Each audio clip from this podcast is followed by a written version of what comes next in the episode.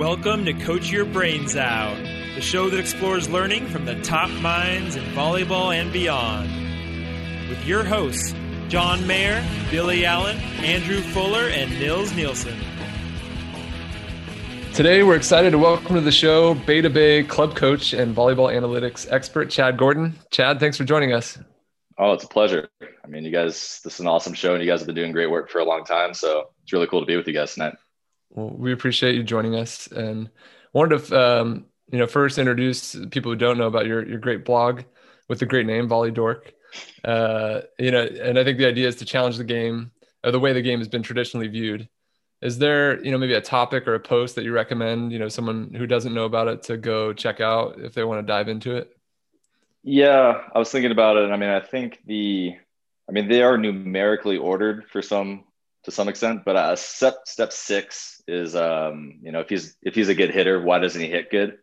Um, you know, obviously, kind of poaching for the Moneyball theme, but I really like that one just because it's it's kind of looking at attacking, um, and I think we see the the obvious part of attacking, the kills, the errors, all the terminal stuff, but then kind of beneath the surface, the other half of attacking, we really don't talk about that much, and I think it dives into some of the the zeros and and how all all zeros are not kind of created equal. Um, mm. So I, I, really enjoy that one.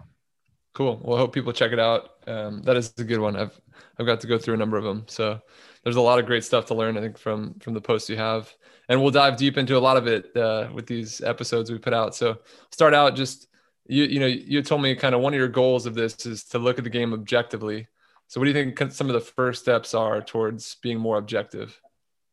Yeah, I mean, I think letting the data help inform uh, what's valuable right? And, so you look at something like a, a passer rating, and we've been using three point, four point scales for probably decades at this point. And you know, some people are doing it a little bit differently. Some people are, you know, hey, it's got to be three option, two option, one option. Some people are like, no, it's got to be on this exact point. Um, and I, I, think just removing some of that subjectivity from the game, and I think Giuseppe and Metrics has really kind of revolutionized that. Uh, the way that they kind of standardize a lot of the coding um, and and just moving away from people having to make a decision about hey this is good or bad and migrating the game to saying hey look the ball was passed here. Here's how many blockers. Hey this is how difficult the situation really is because the data in the aggregate tells us the efficiencies that people hit off of x y and z. Nice. Yeah some of your your some of their posts tackle passing, hitting efficiency, and all that. I guess to go more on that passing side, can you take us through, I guess, the flaws you see with that traditional three point scoring system? Yeah, I mean, I think the biggest roadblock with a three point scale is that it assumes that each rating is equidistant from the next, right? A three to a two is the same as dropping from a two to a one, one to a zero. And I mean, I think if you ask any coach, you'd be like, hey, look, like, do you want the guy who's passing five threes and five zeros, or the kid who's out there passing five twos and five ones. And and just with the eye test, you can see like, wait, getting ace is actually a huge issue because at least if I have a one option pass, I can get around it. I can chuck it high to somebody and maybe make a good play on it. Um, and so that's that's the biggest issue is that zeros are really really bad. Getting aces really bad, but threes and twos are actually pretty much the same. Um, especially you get to higher levels. Um, you could run the quick, you can run the big, you can really be in system from 10, 12 feet at the highest level. So you might be hitting 300 on a three, but you might be hitting like 270, 280, which at the end of the day really isn't that different. Um, and so getting away from that kind of passer rating scale and, and getting them into the appropriate scales of how, how they should actually be valued, I think is, is the direction to go on some of that stuff. Yeah. Well, how should they be valued? What's a more accurate way to measure serve receive? Yeah, we we looked at something uh, called expected side out. Um, this isn't really a, a, novel idea or anything, but it's just the concept of how well do you hit on a three? How well do you hit on a two? How well do you hit on a one? And then obviously a zero, you you lost.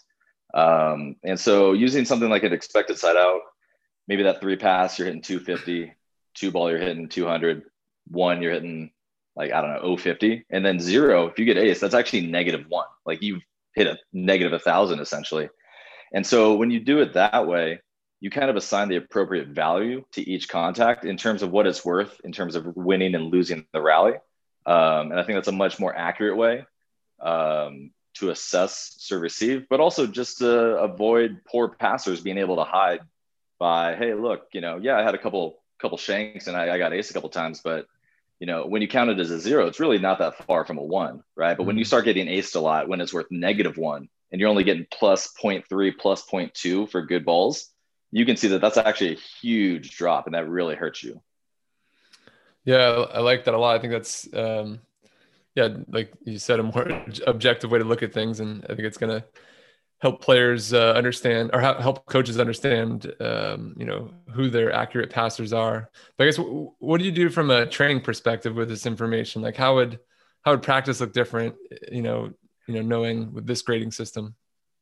Yeah it's funny. Um, actually i joke with my buddy eduardo out of colorado. Uh, it's really just like don't get aced. Like and it, it's i don't think that's revolutionary. I don't think anybody's like yeah like let's go out there and like knock it ace today guys. You know that's not really you know mind-blowing um, but I think it helps kind of evaluate your passers. And you know, when you're in a gym, you've got maybe like you know, you get to the college levels, you got maybe what four, five, six DS kids.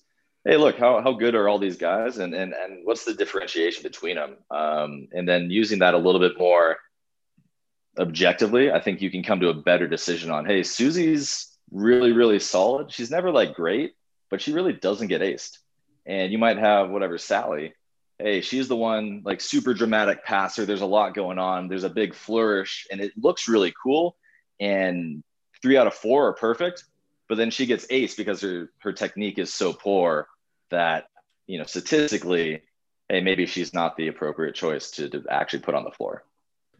So have you found any, I don't know, any games, any activities, any focuses that help limit acing for yeah, say Sally out there. Little Sally. yeah, yeah, just can't take Sally anywhere.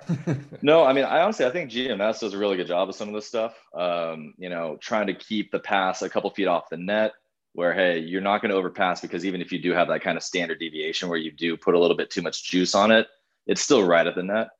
Um, on, honestly, we're really just talking about being good consistently. You know, we're not aiming to be perfect, and we don't. You know, we talked a lot about it with our, our club guys at Beta Bay of just like we don't need we don't need a hundred percent perfection.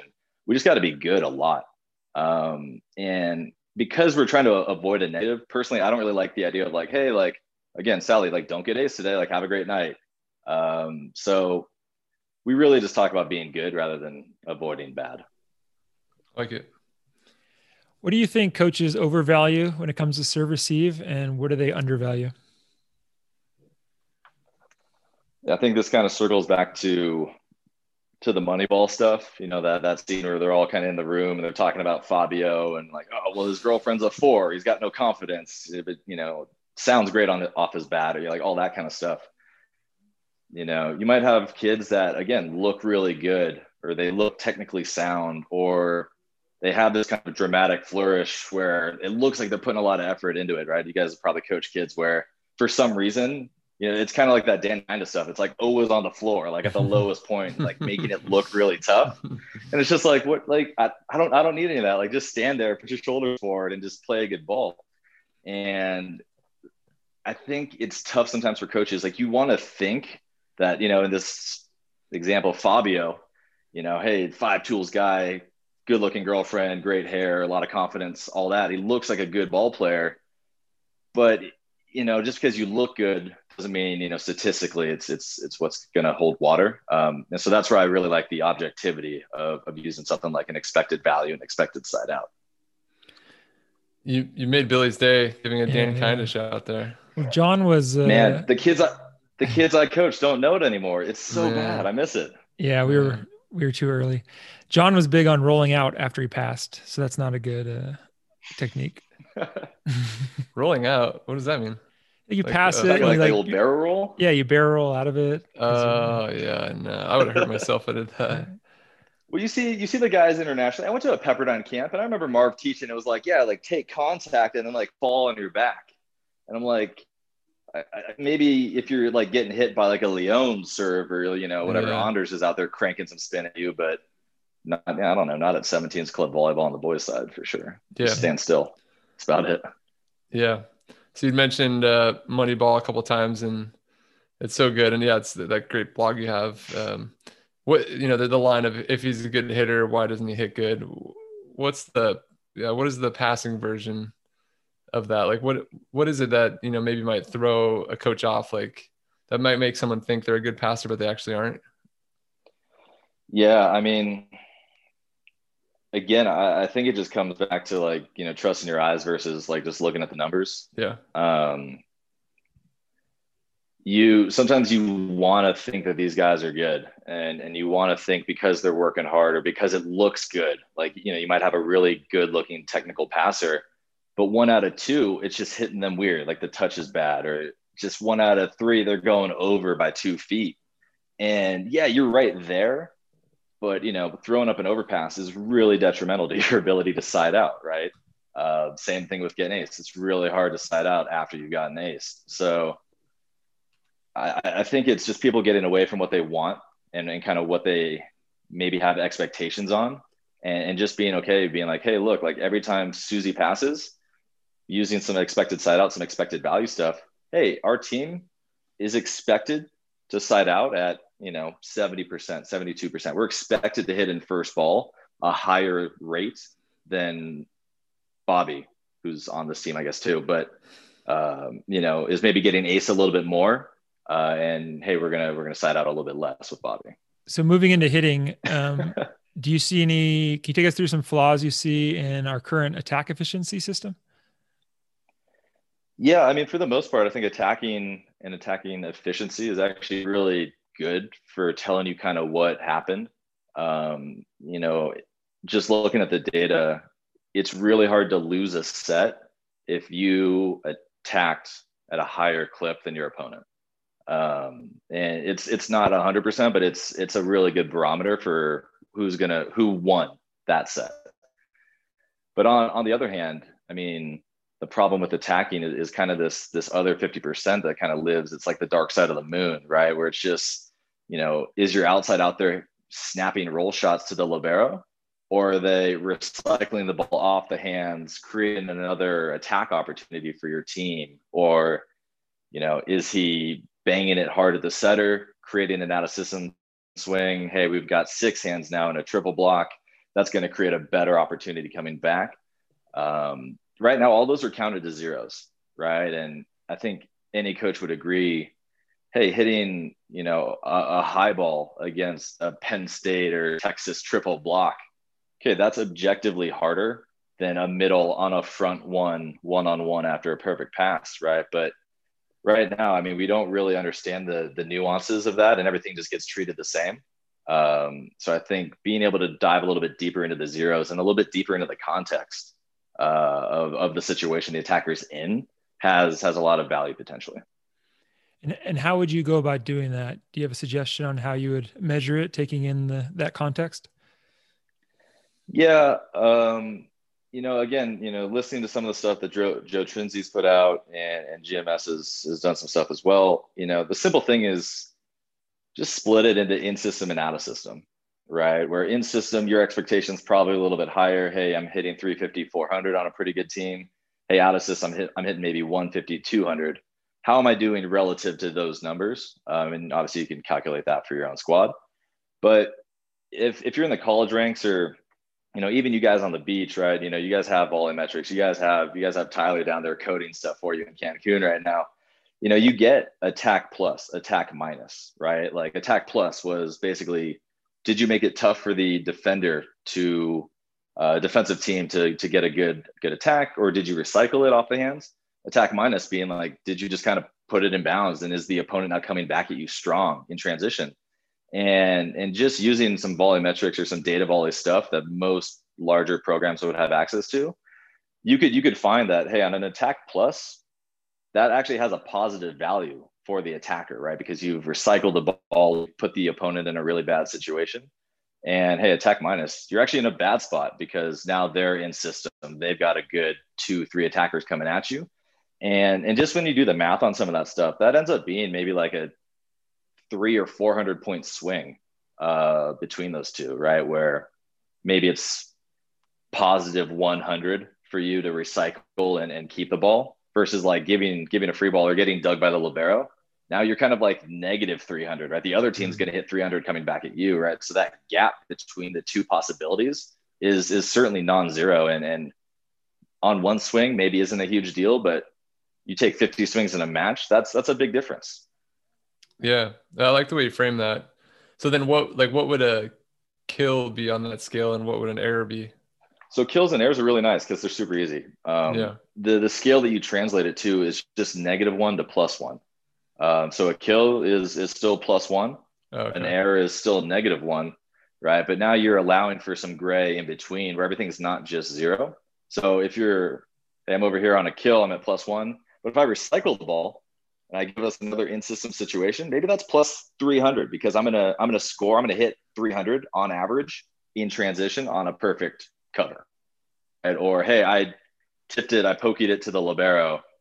Okay, well they're gonna hit 200 at me, so that's really negative 200 from my standpoint. Well, that's a 500 point gap, right? And I mean, if you had an outside on your high school team who was hitting 500 points lower than somebody else, like you would yank Sally immediately, right? Like so I think when you look at it and you, you really start to incorporate all those non-terminal attacks, you get a much clearer sense of where points are being won and lost and where good situations are swinging momentum for for uh, for a team. Yeah, I really like that. And such a such a great way to view the game and to to try to again objectively evaluate your players and see who makes the most sense to have on the court. So then I'm curious again, like from a training perspective, you know how do you how do you implement it how do you you know get players to buy into you know some of these things that are important recycling off the block or um, you know avoiding the libero yeah uh, it's an uphill battle in my experience um, i think the first step is is just being really clear about it of like hey what's the absolute best thing that could happen okay we score okay what's like the worst thing okay like you hit it out of bounds all right. Well, there are like three or four other things. And, and we just kind of laid it out on a scale of like, wow, like we would much rather attack again than give the ball to the opponent, right? It's kind of like basketball or football. It's just like really hard to score without the ball, um, just because blocking is, you know, such a small piece of the points. So we really want to retain possession. And, you know, depending on maybe the level, that conversation is a little bit different. Um, but when you get into a practice setting, I mean, a lot of the stuff that we talk about in practice is is really making good decisions with the volleyball and hey you don't have a swing that you like. Okay can you put it into the hands and can we cover you and can we go again? Uh, okay you can't do that. Okay can we smash it really hard into a big piece of the court and try and create an system opportunity or, or something on the other side? And then hey like the absolute worst thing like if you can't do any of those like you might as well just hit it out. Like that's the worst thing that could possibly happen. So we're really on our guys to, to be smart with a volleyball. Um, you know, we were trying, we were trying to, I was trying to be clever, but I'm, I'm not. And so we were like, all right, I'm to call it like, what's like a weird looking animal, like just something gross that you wouldn't want to see out there on the court. And so we were like, all right, walrus. So with the big tusks and the whiskers. And so like, I'd have a guy like hit a bat, like he'd get a bad set and he'd just kind of chip it cross court. I'd be like, walrus. And like the, parents are just like, I don't know what this means. Like, what are we paying this coach for? This is so stupid. But I don't, I don't know that it works or anything like that. Uh, I have a good time doing it at least. So at least I feel better. But yeah, it's it's tough, and I, I think it's a repetitive process to to call attention to it, to to ask players what they saw, to see if you can help help them see what could have been, um, and and really reward them when they do make great great uh great decisions and a lot of our out of system work right now is, you know, it stems from watching a lot of college women's volleyball of just like, okay, it's a tip to the setter. It's, you know, a pass to 15 feet. It's a libero set that's, you know, eight by eight somehow. Okay, it's a dig by the libero. The other team's in system and they run the slide and they score in system. And it's just like, there's got to be a better way to do this. And so we're, we're stealing from some of the international guys right now. Like we're going a little bit higher, a little bit tighter, trying to initiate contact off the block. Maybe we get the joust and a swipe maybe we can kind of hit an easy roll, we get it back, and we can go fast the other way. Mm. Um, but it's it's certainly easier said than done. Yeah. Um, I was thinking about the walrus. I think Billy is the walrus, right? Is that right? I'm the Eggman, John. You're the Eggman. Yeah. Uh, I like the walrus. Supposed, supposed to know these things apparently. Yeah, but I mean, like, be- yeah. Well, you you watch uh, Bula, right? You know, yeah. he's doing all this all this cool stuff and you know he just gets one of those fast ones and hands in front of him. He just pokes it fast, plays it, and like just runs behind. Yeah. Right. I think Christian and, and Anders do kind of the same thing. They get these cover yeah. balls and they're just like, "Bye, I'm going this way." reverse bump set quick. Um, Yeah. But man, like it's it's not easy to just pull that rabbit out of the hat, you know. Yeah, yeah, it's cool to see that creativity.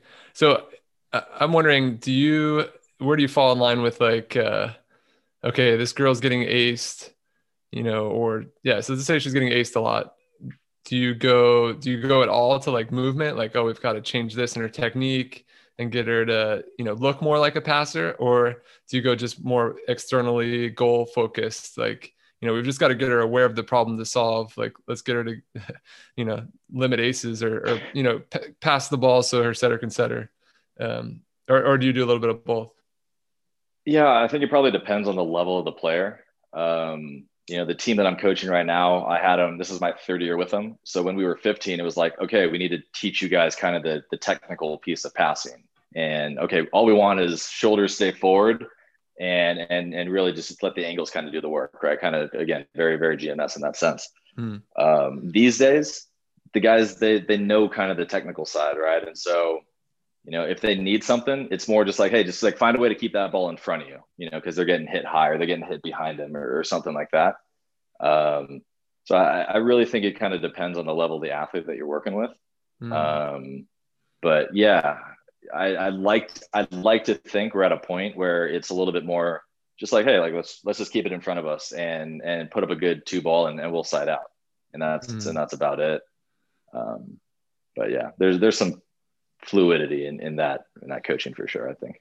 yeah i like it so we are going to talk a little bit about the um, something else you mentioned in one of your blogs the idea of univer- uh, universal language for stats um, and how volleyball really struggles to have this universal language we have point scoring for serving side out for receiving passer rating for serve receive uh, can you take us through what you put in place of all these Yeah. So the the issue right now is is because it's so disjointed. It's very difficult to to see the flow of of a point uh, or of a rally, right? Much like you would maybe in tennis, uh, of you kind of see who has the upper hand, or like ping pong or something like that, where it's like, oh, this he's got him on the ropes, kind of thing.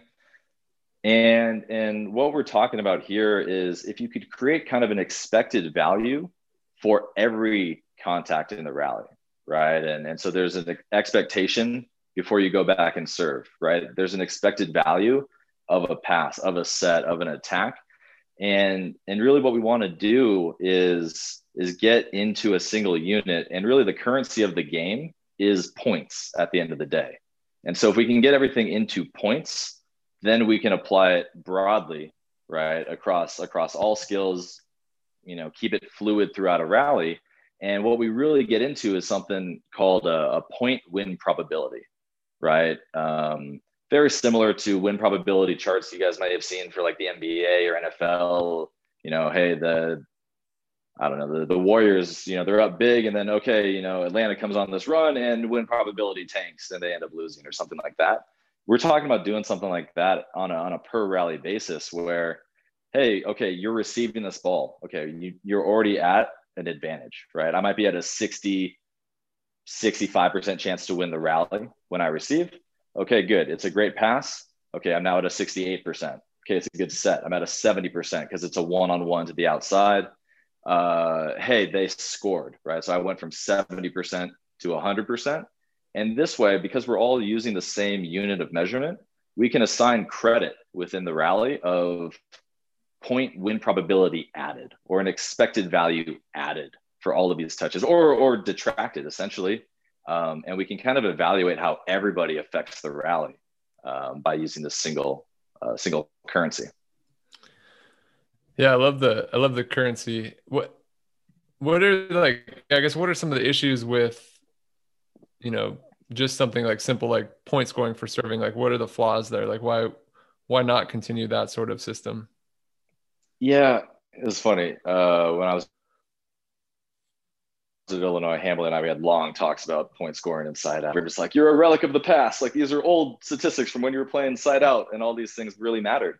And and my issue with a lot of these is that they they really encompass a lot of the rally, right? Like the serve itself is not the end all be all of point scoring, right?